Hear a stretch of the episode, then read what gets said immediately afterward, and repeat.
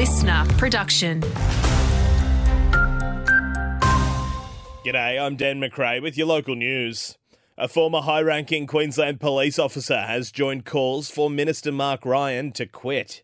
The pressure comes in the wake of a decision by Katarina Carroll not to renew her contract as Commissioner.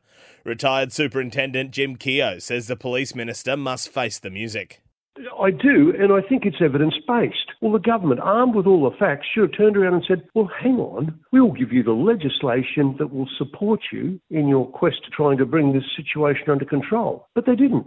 Meanwhile, a senior One Nation figure has a unique idea to highlight Queensland's crime issues, suggesting a warts and all reality TV show could show the issues our police face every day.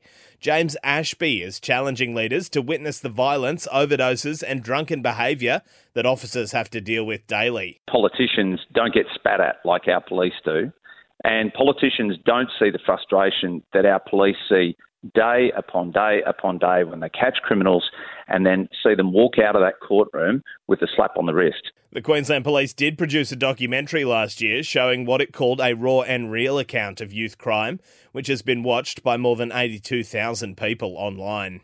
Wide Bay power prices could drop by as much as 15% from July and continue to decline as more renewables come online.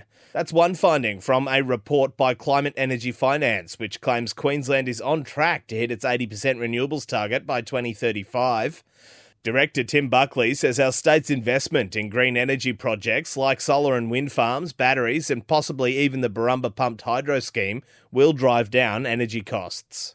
That I think, puts Queensland in, in the box seat to, to see sustained lower prices and, in particular, sustained lower zero emissions energy supplies for uh, for Queensland. And that's all your Wide Bay local news for now.